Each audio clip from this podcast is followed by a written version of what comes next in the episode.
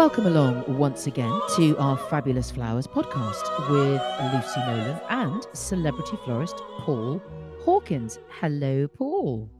Good afternoon, Lucy. How are you today? Yes, I'm good. Thank you very much. All good. Just um, sitting in the garden I was this morning for a while, enjoying a little bit of sunshine with my coffee. Um, yeah, all very, very good. Thank you very much indeed. I'm, I'm now going to sound like my mother and start talking about the weather, but I won't. Um... But hasn't it been gorgeous, gorgeous, but quite chilly, chilly in the shade, but lovely sunshine, absolutely lovely, perfect sort of weather for looking at flowers and feeling all flowery and lovely. That's what yes, I say. Absolutely. I completely agree. So um, what or where or how or florally, where are we heading this week? Well, yesterday, Lucy, I had the lovely opportunity to pop to a garden centre. And I was, oh God, it was lovely. It was literally, it's like being a child at Hamley's. And I spied a plethora, a great big heavy swathes of alliums. So today mm. I'm going to talk to you all about the very beautiful flower, spring-summer flower, in our spring-summer series that we're doing on different star performers, um, the lovely allium. That sounds fantastic. It's a beautiful, beautiful flower. If you don't know what an allium looks like, um, it's a very tall, tall, tall, straight green stem with what can only be described as kind of a purple disco ball on the end of it, if that makes any sense. Are you seeing that purple disco ball, Lucy, on the end of a tall green I stick? Am, uh, I am indeed. I, I have a few disco balls left in my garden, although, oh, yeah. to be fair, my very gorgeous footballer-adoring son, Rory, does like to pop a ball around the place, and so I am minus a few heads at the moment, but I have, mm. as encouraged by you, I've popped them inside in a bud vase, and I'm just waiting for them to give me a little extra pleasure inside, because they're some of them are no longer attached to their gloriously long green stems. Yes, I think my language might have been quite colourful with Rory, but still, he's a lovely mm. boy, you know, mm. and football is football, what can you say? But the lovely thing about alliums is, Lucy, I don't know if you know this, but they self-sow like bilio. So um, do leave some to self-sow in the garden. Obviously, if you don't want them to self-sow, deadhead them. But they're just such a wonderful thing. And probably about, ooh, in the noughties, do we call it the noughties, the two thousands? Um, yes, noughties, noughties. They were like all the rage. They were everywhere at Chelsea. Um, they were quite the flower. And then so everyone planted them in, in sort of, you know, in a mad sort of rush. And all those people that planted them in their garden, hopefully now will have great big heavy drifts of them because they just love to self-sow. Um, and I have to say they're just a wonderful thing. They're a great thing to have in a in a in a in a flower arrangement. They're so sort of delicate, lacy. They come in purples, they come in white, they come in pink. Um, and they just have such a lovely, funky sixties look. They're very turgid. Can I say turgid? Just did. Well, mm. yes. Uh, I tell you what, actually, that takes me back to my biology classes at school, turgid. Steady, steady. Mm. Yes. Why? What happened to, what happened with the tur- turgidity in your biology class? Well, it's all to do with, um, I did biology A-level, and it's all, isn't it, to do with the rise of water within a flower stem, and it's all, you know, mm. linked into the floral wonders that you yeah. learn in, in biology. God. Photosynthesis. See, that's the one. That's the one. Mm. Well, we love that. But what, everything, you know, when things are too good to be true, they normally are. Thing is with alliums, they might look lovely, but uh, you probably know this, they are a member of the onion family. So, from as a florist, they're lovely in an arrangement for a party for a day. But um, another part of my business is doing weekly contract flowers. And this is a flower you cannot put in a weekly contract because after a couple of days, it starts smelling like, I'd say, kind of odor compost heap mixed with sort of,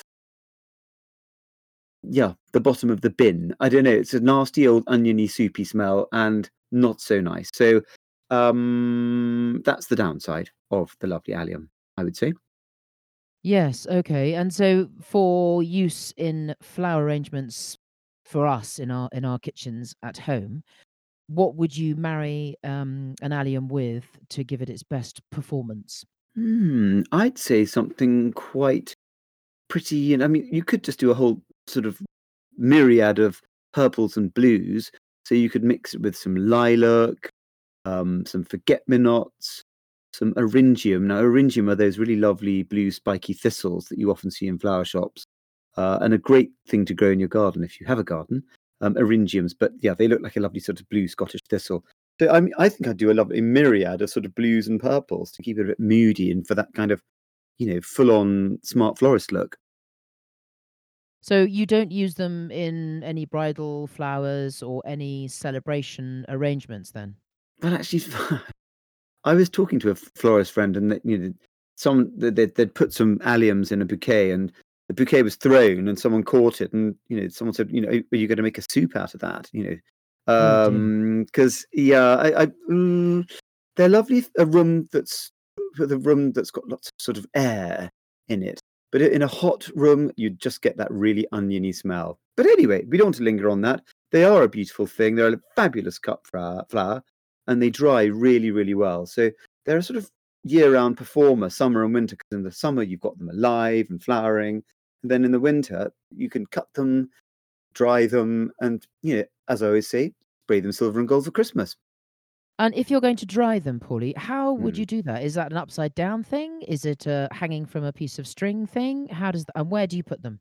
If you're feeling very professional, you've got a dark, cool space, you could hang them upside down. Um, but equally well, I've dried them like like one does with hydrangeas.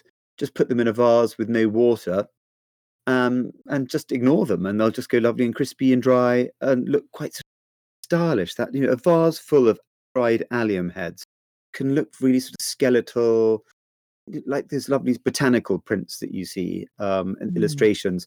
And it's just such a lovely thing to see the, um, like with the photograph, there's the negative and the positive. You'll know about this, Lucy. It's interesting mm. to see it denuded, whatever, you know, without the, the purple and the green. Suddenly it's a lovely crispy brown skeleton. That sounds ghastly, but it's a really lovely, minimal, lovely wintry look. Mm, sounds great. Well, it's fascinating. I had no idea there was so much to know about an allium. And... they are. They're gorgeous.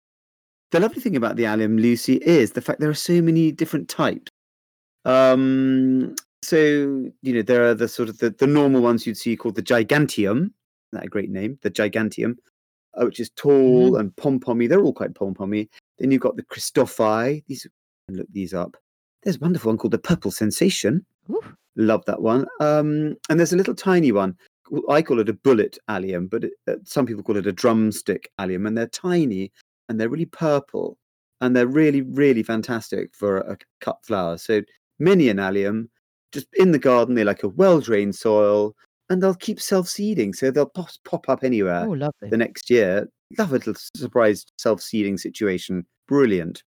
That all sounds absolutely fantastic, Paulie. Um, so shall we then move on to our florography fun fact then? Um, and this week, I thought we might shake it up a bit because I know you and I have both been looking into some interesting historical and symbolic meanings for this flower. And this flower this week for florography fun fact is the cornflower. I love the cornflower. Yes, I, I do too. Um, In fact, my sons, who one has left, in fact, both have left uh, Eastbourne College, mm-hmm. when they do their leavers ball, they wear on the lapel of their jacket, they wear a blue cornflower. Oh. And it's called the cornflower ball. Oh, my God, that's so lovely. So it obviously means a lot to you and your boys. That's so nice. Yeah, it does, actually. It's really rather sweet. So I really, really enjoyed uh, focusing on some of the facts behind the cornflower. And obviously there are many different colours, I know. Blue's not the only one. But one of the things that was highlighted in some of my research was that as you look around a garden, it doesn't really matter where you are in the world, mm. there are a distinct lack of blue or indigo purpley type blossoms, simply because there aren't that many to um, to breed them from, I suppose. I think you're absolutely so, right there. Absolutely. Mm, so that's probably why the blue blooms of, of things like delphiniums and hydrangeas and forget-me-nots are so special in our gardens. And the cornflower, for me, probably would stand out for that very reason, because it's blue. It's such a delicious blue as well. And it's such a delicate thing. I mean, very often people say to me, ooh, I'd love a cornflower as a buttonhole. Um, but they've got, I mean, they're so fragile. After a couple of hugs at a wedding, you know, your buttonhole's mashed. So we'd have to, if someone wants a, a, a cornflower buttonhole, they'd have to, there'd be a lot of wiring involved, which I'm really useless at. I have to, I'm better off doing a great big urn arrangement. I'd get one of my lovely team to do the wiring. Lovely, lovely Colleen, who works for me, she would sit and do the wiring of the of the of the flowers for all that situation. But um, but it, there are so many lovely things, as as as you know, uh, connected to cornflowers, and you know that they, they, in the language of flowers, which we love to refer to, they they mean wealth, prosperity, fortune, and friendship. So all lovely, positive things. What have you come up with, mm. Lucy? Well, I found that they had actually quite a number of strong symbolic meanings mm. right across cultures and religions, and things like in folklore, blue cornflowers were worn, rather like my sons at their, their end of school ball. Mm. They were worn by young men in love. If the flower faded too quickly, it was taken. That, that was a sign that the man's love was not returned by the girl he was professing it to, shall we say. So that Ooh. That was quite an interesting little fact I found.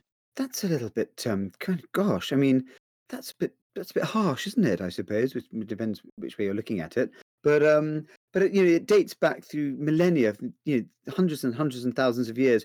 Wreaths of garlands of blue cornflowers and blue lotus flowers were found in the tomb of Tutankhamun. Wow! Can you imagine? So they they put them to sleep, you know, their, their journey off to, you know, wherever they're going.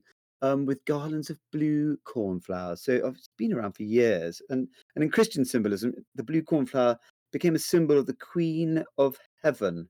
Oh. Um, yeah, amazing, isn't it? It's a symbol of tenderness, fidelity, reliability, power, and magnificence. Mm-hmm. And what I love, I found out that it can be found in many of the frescoes and tapestries, you know, in Italy.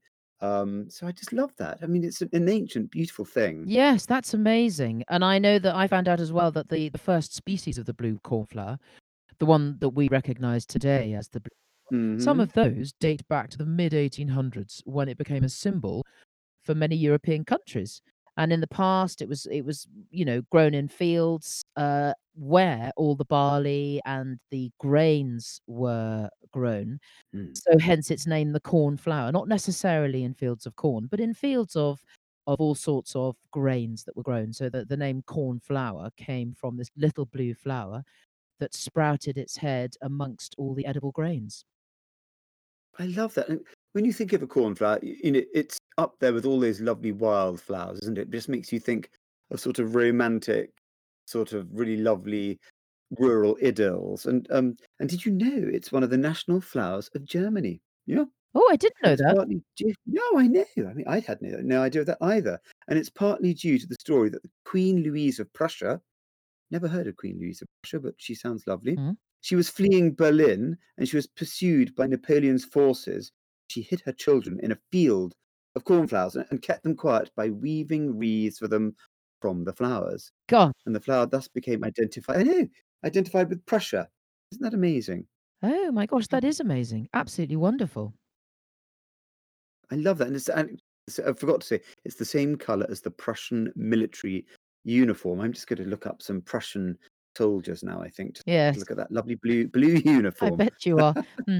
Um, also, one, on. one other fact. One other fact I found out was that Estonia also uses the cornflower to signify political parties, including the People's Union and the Liberal People's Party, um, as well as a symbol of bread, touching on the old cornflower coming from the fields of grain. I imagine there. Oh, Lucy, I mean that's that's pretty amazing. Estonia. Yeah. I, when I think of Estonia, I think of the Eurovision Song Contest, but that's got nothing to do with the flowers. Um, yes. That's a pretty, that's an amazing thing. Um, but my last little fact, I found out that in France, the blue cornflower is the symbol for the eleventh of November, the armistice. Um, and it's a common symbol for veterans, and it's worn, they wear it the way we would wear a red poppy. Um, so that's a lovely thing. It's got many special kind of palpable, palpable things. And a, a really lovely girlfriend of mine, um, she recently laid her grandfather to rest. And um, she, all they wanted was a little bunch of cornflowers for the top of the coffin, and they had to go down to Devon, Devon or Cornwall. So these cornflowers, and they're quite, you know, they're, they're not that resilient. But they managed to get there, and they made a little, tied them up with a little bit of raffia, popped them on top of the grandfather's coffin. Um, so it's got lots of lovely special things about it, the, the, the cornflower. Beautiful, beautiful blue as well. Beautiful blue, and and really so, so many things for such a delicate, in a way, a delicate, small, and yet um, much talked about and admired little flower.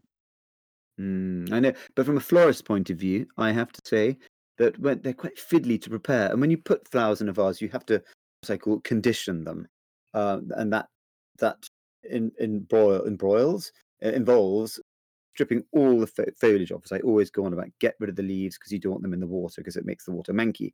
But cornflowers have got so many fiddly, tiny little leaves on; they're really fiddly to condition. But it's really important to get all those leaves off before you get them in the vase. Hmm. Well, I I would very much like to see um, some little cornflower arrangements from you, Paulie. So next time we manage to do one of our little filmettes to go over on our Fabulous Flowers T V channel, let's do a little cornflower something. I think maybe a little cornflower, you know, a little cornflower floral crown. That would be lovely with rosemary, because cornflowers and rosemary in a little kind of a, it's called, you pop on your head like a, a little, um, what are they called? Said the florist. A garland, um, a circlet, a circlet, a circlet. Hello, little bridesmaids have, and um, one with rosemary, meaning remembrance, mm. and the cornflower would be very pretty. But mm. um, that's maybe one for Colleen to make, because I just too impatient with the wiring. Mm. Makes me just want to stamp on it. Yes, fair enough. Well, I'm sure we'll find something we can do, and we can upload that. Yes, it'd be lovely. Yeah, we can up- be lovely. We can upload that to our T V channel, um, so that people can have a look at. Uh, cornflowers in action, uh, courtesy of your delicate hand, Paulie. Well, that would be lovely. And if anyone's got any cornflowers stories or any cornflowers growing in their garden, they want to pop them in a little vase, take a snap and stick it on Instagram and tag us in it. That would be lovely. I'd love to see them. Tag us at Fabulous Flowers T V. We'd really love to see your flowery efforts as ever. Yes, and we've already had a few in, actually. Did you see we had a, a few wonderful arrangements from Supermarket Flowers? Uh, in Absolutely. Yes, in the vases with some foliage from people's gardens. There was Nicola Cohen sent some in from mm-hmm. Norfolk, and Dolly Buckley, who I believe is in Ireland. Yes, she sent one from. I saw that from rural Ireland. Yes! It looks really lovely. Amazing. She did terrible sort of reds and and I, I thought she did a lovely little composition there. So keep them coming in, folks. That's what I say. Absolutely, keep them coming in. Well, that's about it, Paulie. I think we're wrapping it up for this week. Uh, as always, everybody knows where to find us. On uh, Facebook, we are Fabulous Flowers T V, and at Fabulous Flowers T V on Instagram. Please follow. Please join. Please pick up your flowers and have some fun with them. Absolutely, absolutely. I'm sorry if you can hear a strange noise in the background. It's my dog having a dream, and he's ha- having he's yelping a bit. So um, that's just need to pop that in there. But anyway, have a lovely, lovely flowery week, everyone, and we'll catch up soon. Yes, absolutely. Okay, everyone. Bye-bye. Bye.